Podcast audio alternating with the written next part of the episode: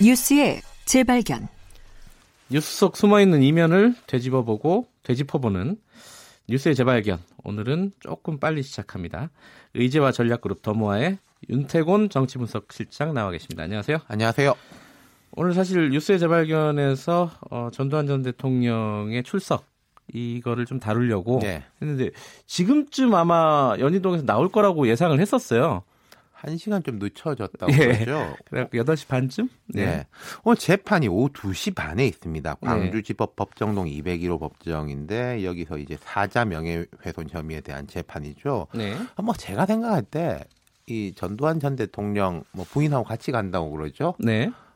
일찍 가서 기다릴 일도 없고 일찍 어, 그러네요. 가면은 괜히 이렇게 눈총만 따가울 거니까 시간 딱 맞춰서 가자. 뭐 그런 정도의 계산이 아닌가 싶어요. 음, 이분이 계속 재판에 안 나갔었지 않습니까? 왜 무슨 이유를 들었었죠 그러니까 지금까지? 이제 보도가 많이 됐는데 작년 8월에는 알츠하이머 투병 중이라 재판 출석이 어렵다. 그러니까 음, 우리 이제 쉬운 말로 하면 치매죠. 네. 그리고 지난 1월에는 독감, 고열 등 건강 상태 악화를 이유로 불출석했어요. 이때 독감이 유행하긴 했었어요, 네. 사실. 근데 네. 그 뒤에 그 골프장 목격담이 나왔지 않습니까? 그렇죠. 한겨레 신문 예, 보도에서 그리고 뭐 거기 이제 목격자들이 자기 골프 스코어도 암산으로 계산하더라. 뭐 이제 이런 보도가 나오고 예. 여론이 극도로 악화됐죠. 네. 그러고 또 형사 재판의 피고는 반드시 재판에 출석할 의무가 있는데 법정 출석을 계속 회피하자 구인장을 발부했어요. 예. 오늘도 그래가지고 재판에 나갈 때 그 경찰이 뭐 차에 같이 타고 가는 건 아닌데 따라서 간다고 그래요. 예, 한 10명 정도 법정까지. 지금 예, 배정이 그러니까 됐다고. 뭐딴 데로 이제 예. 세지 않는지. 음. 그러니까 사실상 반강제 구인이나 하프 강제 구인이나 다름없는 음. 거죠. 예. 그러니까 이게 아파서 뭐 알처 알, 알츠하이머에 걸려서 출석이 어렵다 이런 것도 있었는데 그 전에는 사실 그뭐 이유야 추측이 되지만은 광주에서 재판 받기가 좀 그렇다 해서 네. 서울로 좀 옮겨달라 재판부를 그렇죠. 이런 요구도 많이 했었죠. 그러니까 그게 논리적으로 따지면은 뭐 성립이 안 되는 말은 아니에요. 그렇죠. 본인 소재지가 이제 서울이다. 그럼 이제 그 조비오 신부는 돌아가신 분이지 않습니까? 네. 이 사건에 대한 곳은 광주지만은 서울이 내가 있으니까 내 편의를 봐달라는 건데 법적으로는 둘 다 가능하다 그래요. 네. 하지만 이제 법원에서는 안 된다. 광주에서 해라. 그리고 이게 우리나라가 판사를 선거로 뽑는 게 아니지 않습니까? 그렇죠. 예를 들어서 판사 선거로 뽑으면은 아니 이거 너무 좀 불리할 수도 있는 거 아, 아니냐? 이 본인한테. 광주 사람들이 만약에 뽑은 판사면은 그렇죠. 예. 예. 하지만은 우리는 뭐 아시다시피 판사 선출제가 아니기 때문에 예. 안 받으려진 거죠. 음. 예. 이게 이런 거는 사실 딱 잘라서 얘기하긴 힘들지만은 어 사자 명예훼손 혐의가 뭐 재판부에서 어떻게 판단을 할지 좀 예측이 가능한 부분이 좀 있을까요? 그러니까 이게 지금 회고록 문제지 않습니까? 예. 그리고 5.18 민주화 운동 당시 계엄군 헬기 사격에 대한 거거든요. 그걸 네. 이제 생전에 증언하신 분이 고 조비오 신부예요. 예. 여기에 대해서 뭐 가면을 쓴 사탄, 성직자란 말이 무색할 파렴치한 거짓말쟁이라고 적시했는데 저는 이 책을 안 읽어봤는데 이쪽 이제 전두환 전 대통령 측 주장에 따르면은 가면을 쓴 사탄이란 거는 그 당시에 처음 이야기한 미국인 목사에 대한 이야기지 조비오 신부에 대한 게 아니다. 이 책이 상당히 판금이 돼가지고 그러니까 읽어본 그 사람이 별로 없어요. 빨리 샀어야 되는데. 예, 법원에서는 읽어봤겠죠.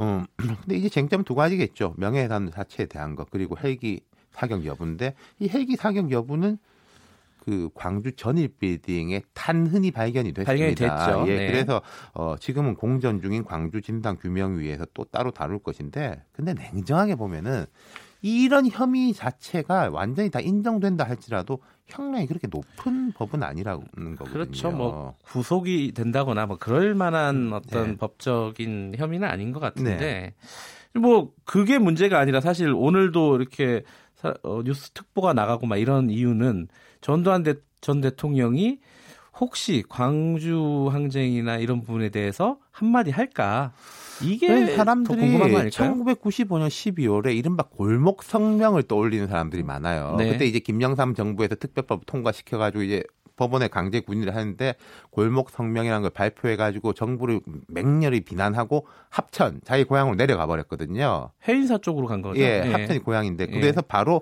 또 압송을 시켰죠. 하지만 이미 한 24년이 지났고 네. 이쪽 주장은 정신이 지금 오락가락한다라는 주장이지 않습니까? 그분들의 주장에 의하면은 뭐 알츠하이머 예, 등등. 그럼 예. 그 주장을 좀 힘을 실으려면은 긴 이야기는 못 하겠죠. 음, 다만 뭐 서울에서 내려갈 땐 모르겠지만은 광주 현장에서는 뭔가 뭐 간단하게나마 유감이라도 표명하지 않을까? 이건 뭐 본인의 반성 여부와 무관하게 예. 재판 전략의 차원에서 본다면은 그럴 수도 아, 있는 거겠죠. 그럴 수 있겠네요. 근데 아까 말씀하셨듯이 형량이 뭐뭐 뭐 법정 구속이나 그런 게 안 될 바에는 뭐 사과하거나 이러지는 않을 것 같다. 그 어떤 성향상, 성품상 그런 그런 생각은 좀 들어요. 그래서 이제 관심도가 집중되는데 예. 제가 좀 이해가 안 되는 건 하나가 있어요. 어떤 부분이 이해가 안 되죠? 왜 회고록을 썼을까? 음. 회고록을 안 썼으면요. 이런 재판도 없었을 것이고 뭐 항상 5.18이라든지 광주 이야기가 다시 올라오면은 사람들한테 비난은 받겠지만은 그냥 집에서 편안히 여생을 보내고 그렇죠. 노년을 예, 예. 주목도가 떨어졌을 건데 노태우 전 대통령 같은 경우에는 뭐 조용하지 않습니까? 그렇죠. 예. 주목도도 낮고 그러니까 이게 회고록이 나올 때가 전반적으로 사회가 보수화되고 5.18에 대한 여러 망언도 나올 때라 그 분위기에 편승한 게 아닌가 싶기도 하고 뭐 지금 윤태곤 실장 말씀은 오판한 거 아니냐 분위기를 그렇죠. 뭐좀 이런, 이런 정세를 뜻인가요? 오파한 게 아닌가. 아. 그 최근에 그런 인터뷰도 나왔지 않습니까? 2016년에 신동아에서 인터뷰한 건데 그때 기자가 찾아가니까 회고록 나올 직후에 네. 뭐 무슨 광주에 뭐 북한군 이런 이야기 나등. 그래? 나 오늘 처음 듣는데 그랬다는 거잖아요. 근데 이런 이 정도 급의 정치인이 회고록을 쓸 때는 본인 혼자 쓰는 게 아니잖아요. 그렇죠. 그래서 그쪽 논리가 이제 네. 민정기 전 비서관이 예. 뭐 사실상 대피를 했다. 근데 대피를 하더라도 그거는 인터뷰를 해가지고 그 사람의 이야기를 쓰는 거지. 대필하고 소설은 다르지 않습니까? 네. 대필은 대신 쓴다는 뜻이잖아요. 그러니까 자기 뜻이 들어갔다고 봐야죠. 근데 결국은 이 얘기가 음, 예전에 이제 말씀하셨듯이 김영삼 전 대통령 시절에 특별법까지 만들어 가지고 네. 어, 처벌을 하려고 했는데 결국 다 사면이 되고 말았지 않습니까? 네. 역사적인 단죄를 하지 못해서 지금까지 이런 일들이 벌어지는 거 아니냐 이런 얘기도 자, 있잖아요. 한번 짚어보죠. 말씀하신 대로 특별법을 제정해서 법정에 세우고 사법적 단죄를 했습니다. 이건 네. 상당히 역사적 의미를 우리가 깎아서 볼 필요는 없어요. 예. 두 가지 의미가 성공한 쿠데타는 처벌하지 못한다는 논리를 깨부신 겁니다. 세계적으로도 마- 사례가 많지가 않아요. 네. 그리고 이 전례로 인해서 전직 대통령도 지금 뭐 두 명 수감돼 있는데 사법 처리가 가능했던 거거든요. 이미 한번 죄진 사람은 처벌하지 않았냐 대통령이라도 그렇죠. 그리고 전직 대통령에 대한 예우도 박탈됐고 사면의 이제 문제가 전두환 전 대통령이 당시에 이제 확정 판결이 무기징역, 노태우 전 대통령이 17년이었습니다. 네. 근데 1997년 12월 당시 대선이 끝나고 김영삼 정부가 사면을 했는데 김대중 당선자 측하고 교감이 있었거든요. 음, 그또 IMF 정권 교체 시기라는 특수성. 예. 당시 정치적 상황을 냉정히 보면요. 사면을 안 하기도 어려웠을 거예요. 그게 왜냐하면은 김대중 전 대통령이 DJ 비연합, 즉 보수 세력의 한 축과 손을 잡고 당선이 됐고 또 동진 정책이라고 해가지고 이제 TK의 구애를 할 때고 IMF 상황에서 뭐 국민 통합의 요구가 높았고 네. 그랬던 것인데 근데 이 사례가 현재도 적용이 될까? 음. 이게 관심사죠. 그러면은 근데 저는 좀 놀란 게 요번에 그 5.18 망언이 있지 않았습니까? 네. 자유한국당 쪽에서 그, 그 망언들이 파급력을 보면서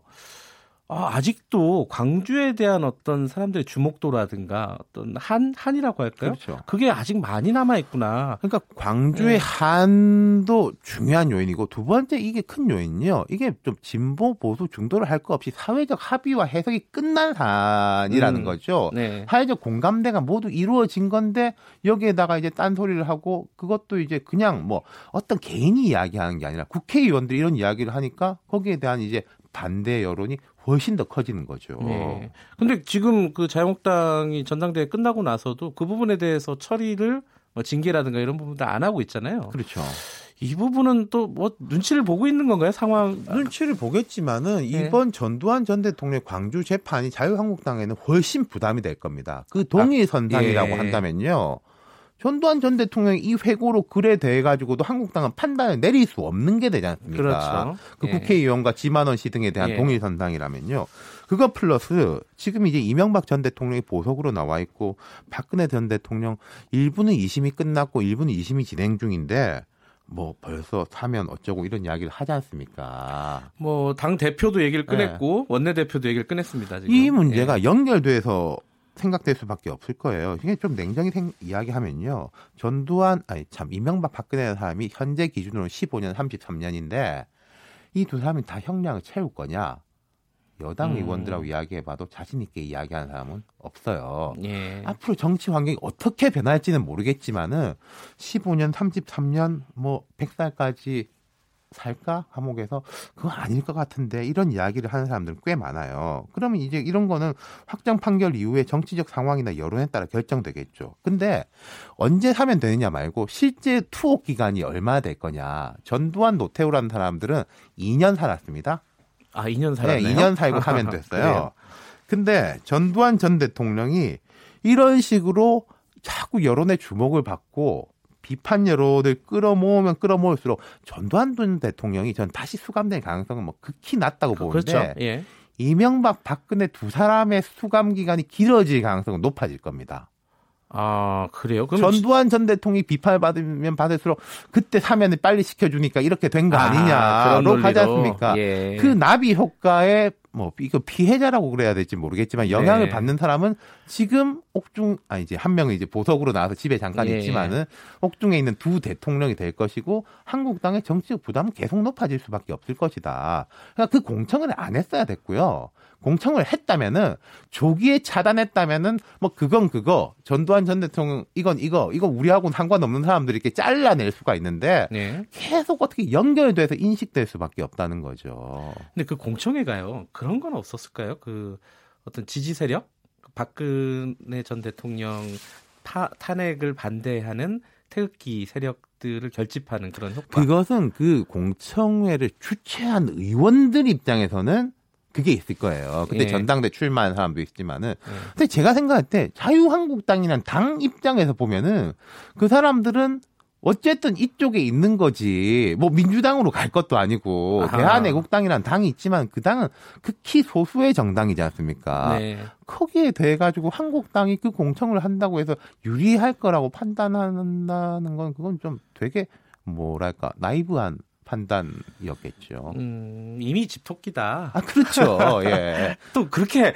최근에는 뭐 기- 지지 세력 결집 막 이런 얘기 나오는 거 보면은 자유한국당에서 좀 떠났다라는 뉘앙스를 풍기는 것 같은데. 그러니까 네. 이게 그 집단 전체의 전략적 목표하고 네. 구성원 개인 개인의 전략적 목표가 다르니까 네. 생기는 이야기인 거죠. 강한 당은 그걸 일치시키거든요.